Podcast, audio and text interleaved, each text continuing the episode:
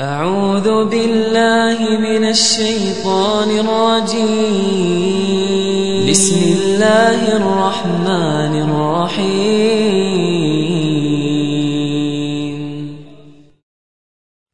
السلام عليكم ورحمة الله وبركاته. بسم الله الرحمن الرحيم. الحمد لله رب العالمين والعاقبة للمتقين ولا عدوان إلا على الظالمين وأشهد أن لا إله إلا الله وحده لا شريك له.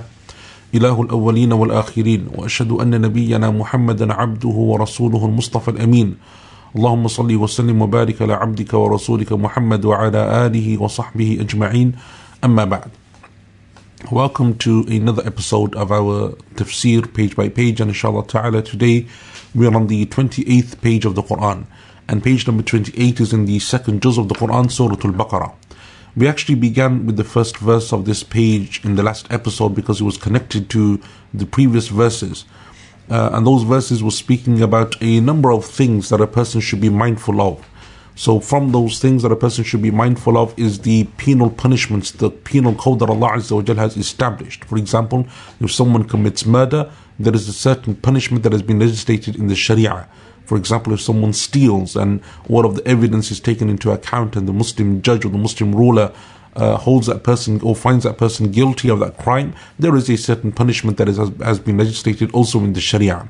And likewise, from that which Allah Azza wa told us to bear in mind and to be mindful of was the issue of inheritance. When a person gives a wasiyah or their final will and testament at the time of death, whether it's done verbally or whether it's done in written form, those people who are the witnesses to that testament, they have a, an obligation upon their shoulders in, to ensure that it's relayed accurately and that it is uh, executed in the way that it should be done, that should be done in accordance with the Sharia.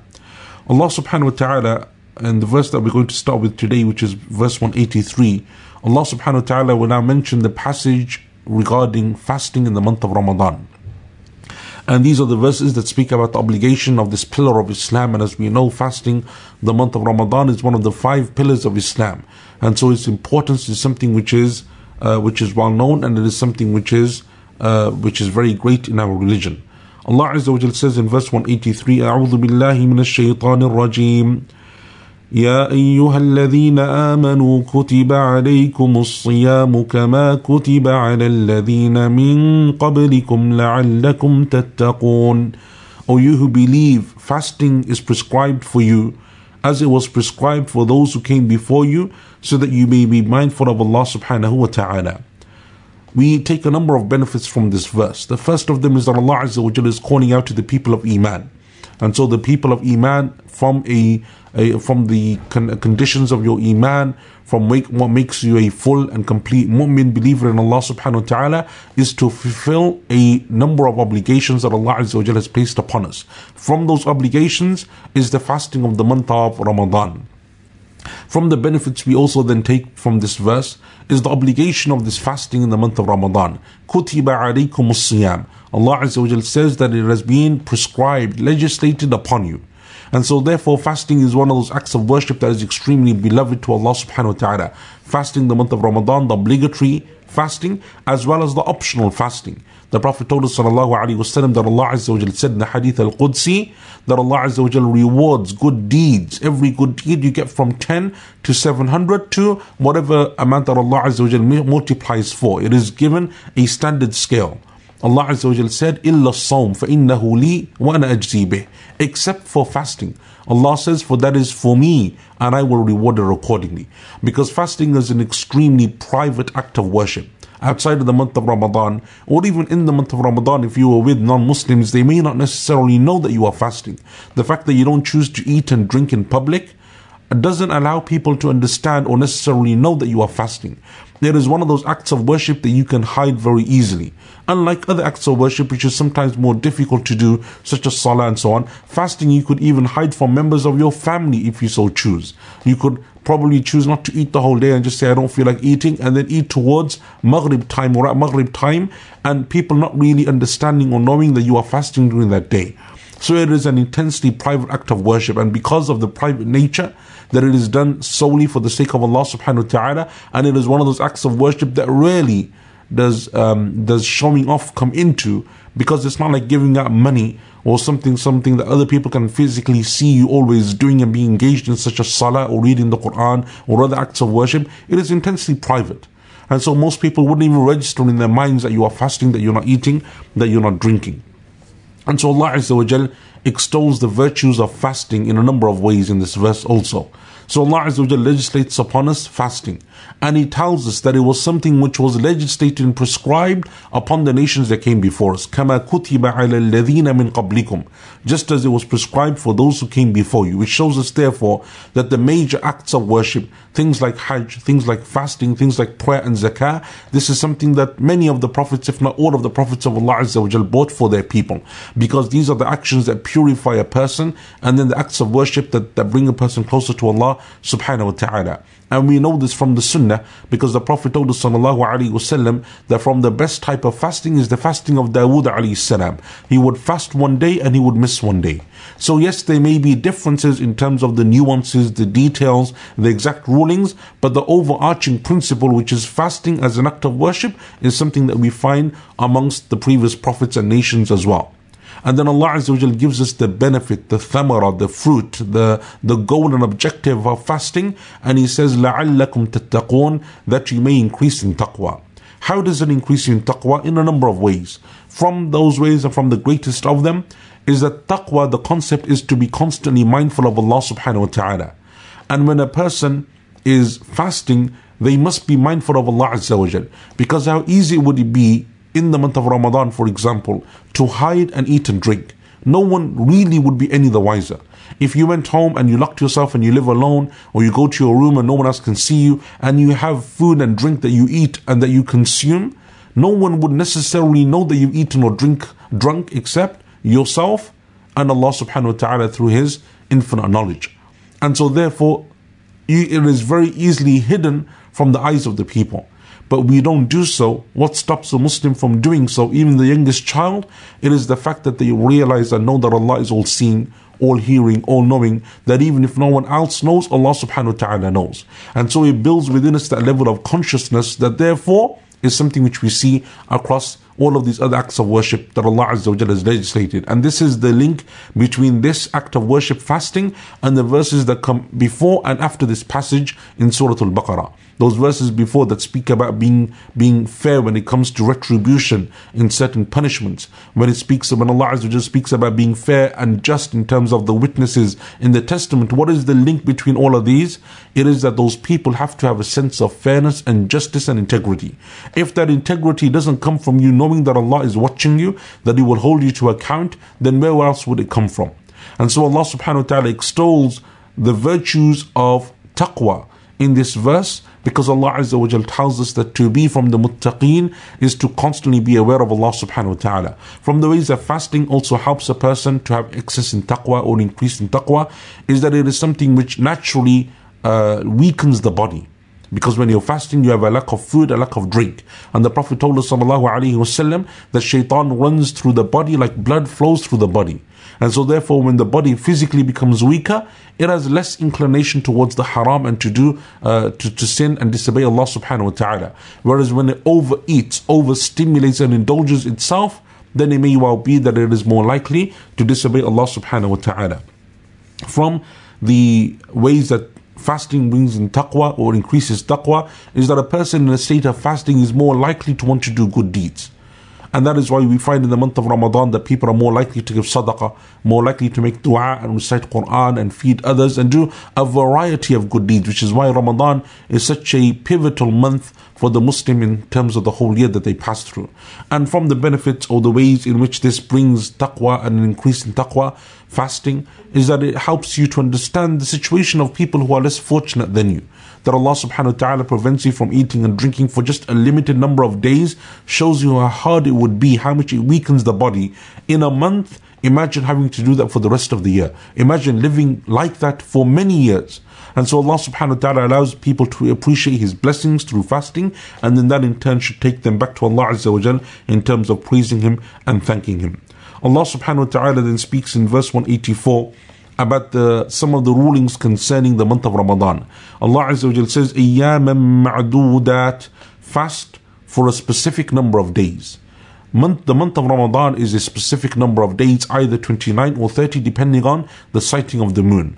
So therefore, this month is not something which is the whole year round. Allah Azza wa didn't tell us, and He could have commanded us to fast throughout the whole year, but Allah Azza wa chose one month. And from the mercy of Allah subhanahu wa ta'ala is that the lunar calendar it rotates the months around the seasons. So sometimes the month of Ramadan will come in the winter, sometimes in the summer. Sometimes, yes, you have a longer day, but the night is shorter. And sometimes the day is shorter, but the night is longer. All of this is from the signs of Allah Azza wa Jal. But also for you to know that this opportunity that the Prophet ﷺ informed us about that in Ramadan, the gates of Jannah are wide open and the gates of the fire are closed and the, and the, and the devils are chained and all of these different virtues that we have concerning the month of Ramadan, they are only open for a limited period of time.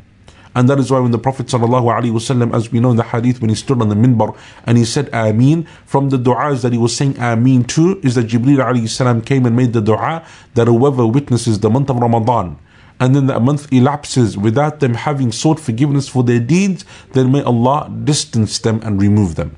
And the Prophet ﷺ said, Ameen. Meaning you have this amazing opportunity with everything that it contains of fasting, of praying, of reciting Quran, of making dua, of Laylatul Qadr, of i'tikaf, and all of these other amazing acts of worship that are combined and found within this single month.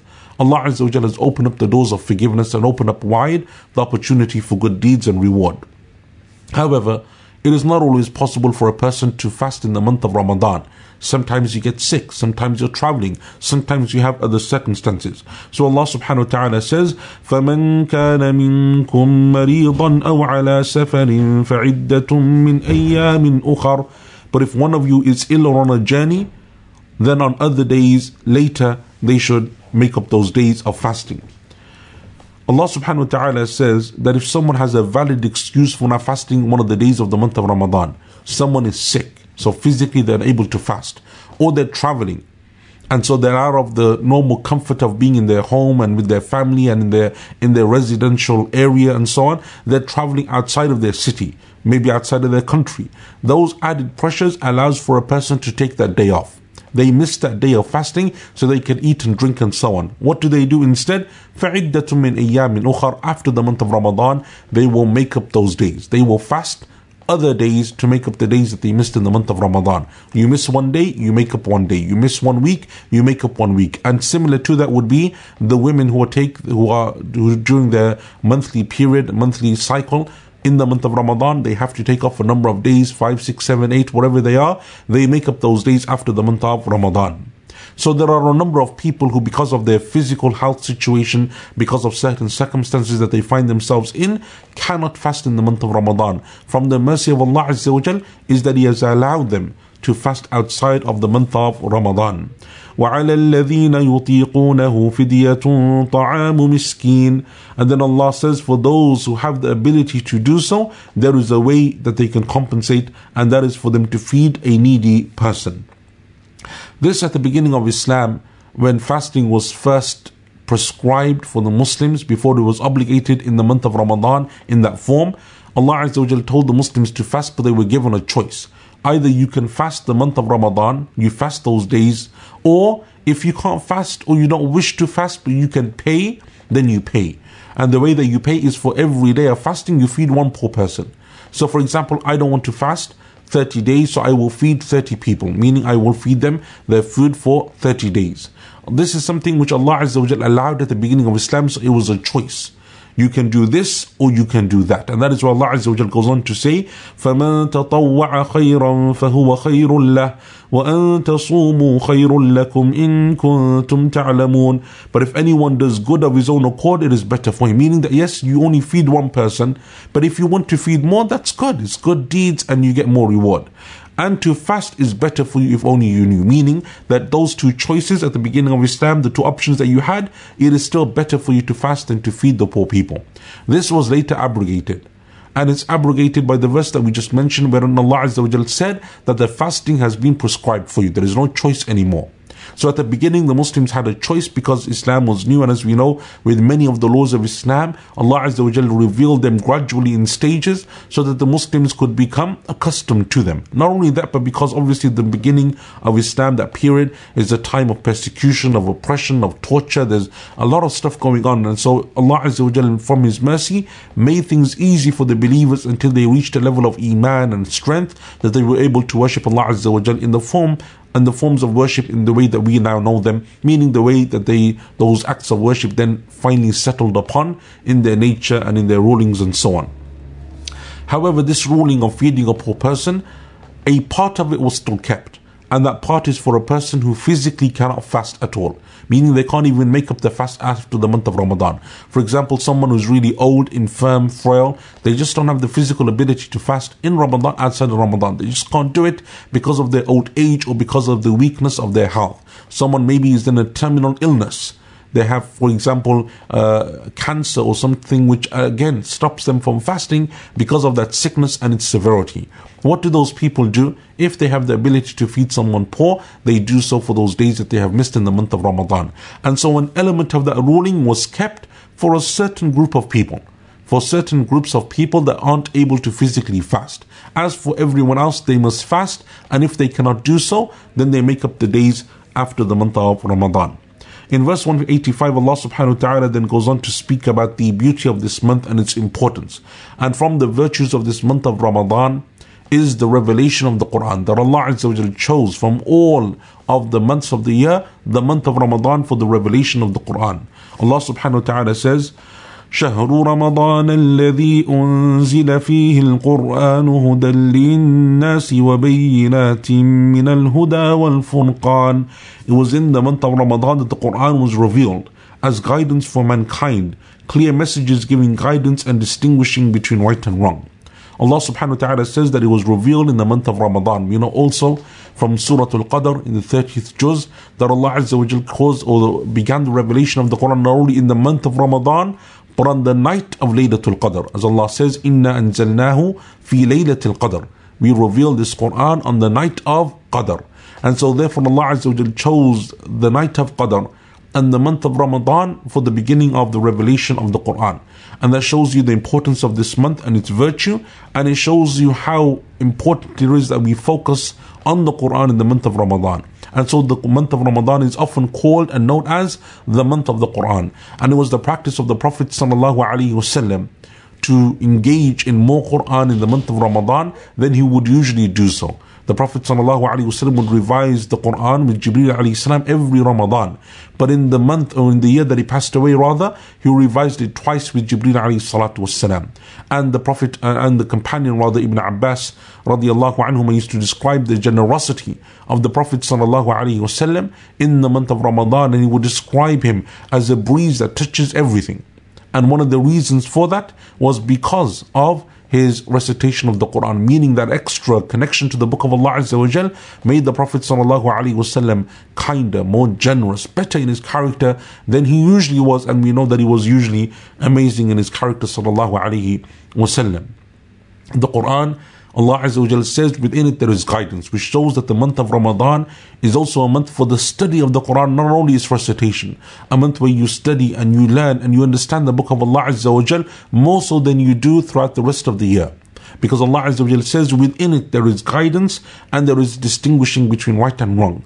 And so the only way you can take that guidance and understand what distinguishes, how the Quran distinguishes between right and wrong is if you are actively engaged in the study and the understanding and the tafsir of the book of Allah subhanahu wa ta'ala. Allah Azza wa says, فَمَنْ شَهِدَ مِنْكُمُ الشَّهْرَ فَلْيَصُمْ So whoever witnesses the month of Ramadan, then let them fast. This is the command now that you don't have a choice. You witness Ramadan, you must fast.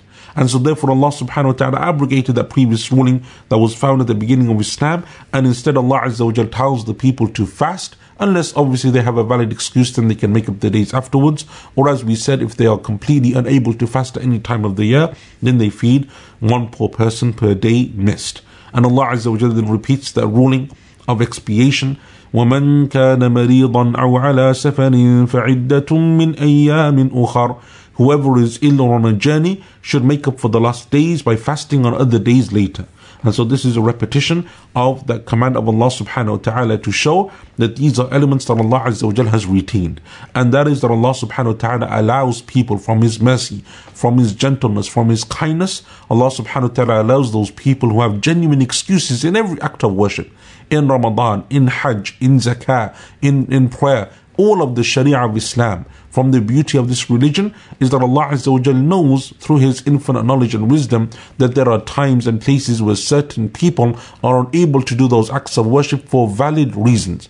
Not because they're following their desires, not because they have no inclination to worship Allah subhanahu wa ta'ala, but because they genuinely are unable to do so for a valid reason. Someone is sick, someone is traveling, someone, for example, is on her, uh, the lady is on her monthly cycle, the, the elderly woman or man who's physically unable, too firm and frail to be able to fast or to pray in a certain way. So in salah, we know that if you can't stand, you sit. If you can't sit, you lie down. If you can't face the qibla physically, you pray in whichever direction you can.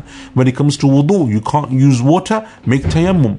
In fasting, you're traveling, you're sick, you don't have to fast those days, make them up later, and so on and so forth. And likewise, the other acts of worship in Islam have so many, uh, so many uh, different rulings attached to them that allow for the different circumstances to be considered for those people who have valid excuses. And that is why Allah Azza wa says, telling us about the beauty of this religion, the mercy of Allah subhanahu wa ta'ala يريد الله بكم اليسر ولا يريد بكم العسر Allah says that He wants ease for you and not hardship. If Allah subhanahu wa ta'ala wanted, and this is from the mercy of Allah Azza wa Jal, Allah obligated upon us to fast. And Allah subhanahu wa ta'ala could have made the fasting in very different ways. Allah could have said subhanahu wa ta'ala that fasting is 24 hours a day for a number of days. Allah Azza wa could have said that you fast like Ramadan, but it's not just one month, it's two months or three months. Allah subhanahu wa ta'ala could have changed the laws, and we will come through some of these examples. As we used to see at the beginning of Islam, there were certain laws and certain rules, and then Allah Azza wa abrogated some of them and changed them as a mercy for humankind. And from the benefits of that abrogation is that you see the mercy of Allah subhanahu wa ta'ala, how things could have been harder. Had Allah Azza wa Jal wanted, He could have obligated the Taraweeh prayer in the month of Ramadan. How difficult would that be for so many people, especially when uh, the days of fasting are long and Taraweeh is late at night around midnight. And certain people, especially in certain countries, would find it difficult to be able to pray a full Taraweeh prayer and then to go home and sleep and wake up and go to work consistently for a month maybe a day or two, but consistently for a month. Allah Azza wa could have obligated that you have to finish the Quran X number of times in the month of Ramadan. So many things that Allah Azza wa could have done. But Allah subhanahu wa ta'ala says Allah wants ease for you and not hardship. But ease in a way that still continues to allow you to work for the akhirah. To worship Allah Azza wa Ease doesn't mean that there's no effort that there's no because everything in life requires effort. Going to school requires effort. Going to university requires effort. Getting a career and job and earning a living requires effort. Having hobbies and passions and playing sports, all of this requires effort. And so Allah Azza doesn't say that Islam doesn't require effort, but Allah subhanahu wa ta'ala says that He doesn't burden you beyond your ability to bear. But in order for you to come closer to Allah Azza wa and to work for your akhirah, then yes, you must do certain things and you must fight certain temptations and desires that you have. Allah Azza wa concludes verse 185 by saying, وَلِتُكْمِلُوا الْعِدَّةِ So that you may complete the prescribed period of days. This month of Ramadan, the 29 or 30 days that Allah Azza wa obligates, that you may complete that period of time. And the Prophet told us, sallallahu alaihi wasallam, for the one who fasts, لِلصَّائِمِ farhatan. There are two happy moments for the one who fasts. The first time is when they break their fast. And that breaking of the fast takes place every single day when you put in that date in your mouth at the time of Maghrib or you drink that sip of water, that feeling, that ability, that, that, that uh, sensation of being able to taste food and drink after Allah Azza wa had told you not to eat and drink for X number of hours during daylight. It is an amazing feeling, and you see the mercy of Allah subhanahu wa ta'ala, and you appreciate that simple sip of water that you're now able to enjoy. That is a moment of happiness. And likewise, from that moment of happiness, when you break your fast, is at the month, end of the month of Ramadan, when you have Eid al Fitr, when you break the whole of the month of Ramadan by completing that month. That day of Eid, which is a day of celebration, a day of happiness, a day of food and drink and eating, and it is haram, forbidden to fast on that day because that day is meant for you to enjoy the blessings of Allah subhanahu wa ta'ala in terms of food and drink and so on. And so you see that moment of happiness, the second moment of happiness is what the Prophet told us sallallahu alaihi wasallam, and that is when we will meet our Lord, meaning the reward that Allah Azza wa has kept for the people who fast who fasted for his sake subhanahu wa ta'ala. And that is why Allah Azza wa Jal then goes on in verse 185 concluding it by saying, وَلِتُكَبِّرُوا اللَّهَ عَلَى مَا هَدَاكُمْ And that you may glorify Allah for having guided you that you understand the beauty of Islam, you understand how to gain taqwa, you understand how through these acts of worship you are coming closer to Allah subhanahu wa ta'ala and ultimately you are benefiting. Allah Azza wa Jal doesn't need our fasting, He doesn't need our taraweeh or our Quran. Allah Azza wa doesn't need our sadaqah. We are the ones who ultimately benefit. We are the ones who are ultimately doing this for our own selves. So we glorify Allah. And that is why it is the sunnah, as you know, that on the day of Eid, that you make the takbirat of Eid. Allahu Akbar, Allahu Akbar, La ilaha illallah, Allahu Akbar, Allahu Akbar, walillahi alhamd. To glorify Allah, to praise Allah, to make tawheed of Allah subhanahu wa ta'ala. This is something which Allah Azza wa loves because it shows that you understand and appreciate everything that Allah subhanahu wa ta'ala has given to you by way of guidance and by way of blessings. وَلَعَلَّكُمْ تَشْكُرُونَ And Allah concludes this verse by saying, and so that you may be thankful, that you may show gratitude to Allah subhanahu wa ta'ala for everything that is bestowed upon you, not least of which is the guidance that He gave to you and your ability to understand and know the path that leads to His worship. The final verse on this page 186, Allah Azza wa then says, وإذا سألك عبادي عني فإني قريب أجيب دعوة الداعي إذا دعان فليستجيبوا لي وليؤمنوا بي لعلهم يرشدون If my servants ask you about me then say that I am near. It is said in some of the books of tafsir that the reason behind the revelation of this verse is that some of the companions asked the Prophet ﷺ, Oh Allah, is our Lord near that we may speak to him at a normal voice? Or is he far that we have to call out And raise our voices to him. So Allah Azza wa responded by saying that when your servants ask concerning me, tell them that I am close. Allah Azza wa is close to all of His creation through His knowledge subhanahu wa ta'ala. Allah knows intimately everything that everyone does. But He is close to the believers with also His response to their du'as when they call out to Him and His divine help and aid subhanahu wa ta'ala. So Allah Azza wa says that I am close to my servants when they call out to me, meaning that you don't have to shout, that you don't have to overly raise your voice, that you can simply call Allah Azza wa Jalla and make dua wherever you are, in whichever situation, and Allah knows. And that is why Allah Azza wa Jalla says, I respond to those who call upon me. So let them respond to me, meaning respond to this command of mine that they should make dua to me and believe in me that they may be rightly guided. So Allah Azza wa Jalla loves dua. And this verse of dua, as you will see, and we will go, on to mention, inshallah ta'ala, in the next episode, the remaining verses concerning fasting. This verse comes in the midst of the verses of fasting. Verses of fasting before it and after it. And so, therefore, one of the benefits we therefore get from this is that the month of Ramadan is the month of dua. And it is, as is mentioned in some narrations, more likely for a person to have their dua answered in the month of Ramadan whilst they're fasting. Fasting is something which brings you closer to Allah Azza wa Jal and therefore gives you, inshallah ta'ala, a greater likelihood of your du'as being answered. And therefore Allah subhanahu wa ta'ala tells us and commands us to respond to this command of dua. Make dua to Allah Azza wa Jal. Call upon Allah Azza wa Jal. Because dua in its widest sense means to ask Allah to accept your good deeds and to forgive you. So prayer is a form of dua. Fasting is a form of dua. Zakah is a form of dua. Hajj is a form of dua. Because each one of them is a way of you asking Allah for reward and for forgiveness. And that is why the Prophet told us وسلم, concerning dua, huwa al-ibadah. It is worship, meaning in the wider sense. Just the specific sense is when you raise your hands and you ask for specific things. But the life of the believer, all of it is a form of dua because we always want Allah's mercy and we want His help subhanahu wa ta'ala. And with that, inshallah ta'ala, we come to the end of this episode and inshallah in the next one, we will continue with the remaining verses of fasting.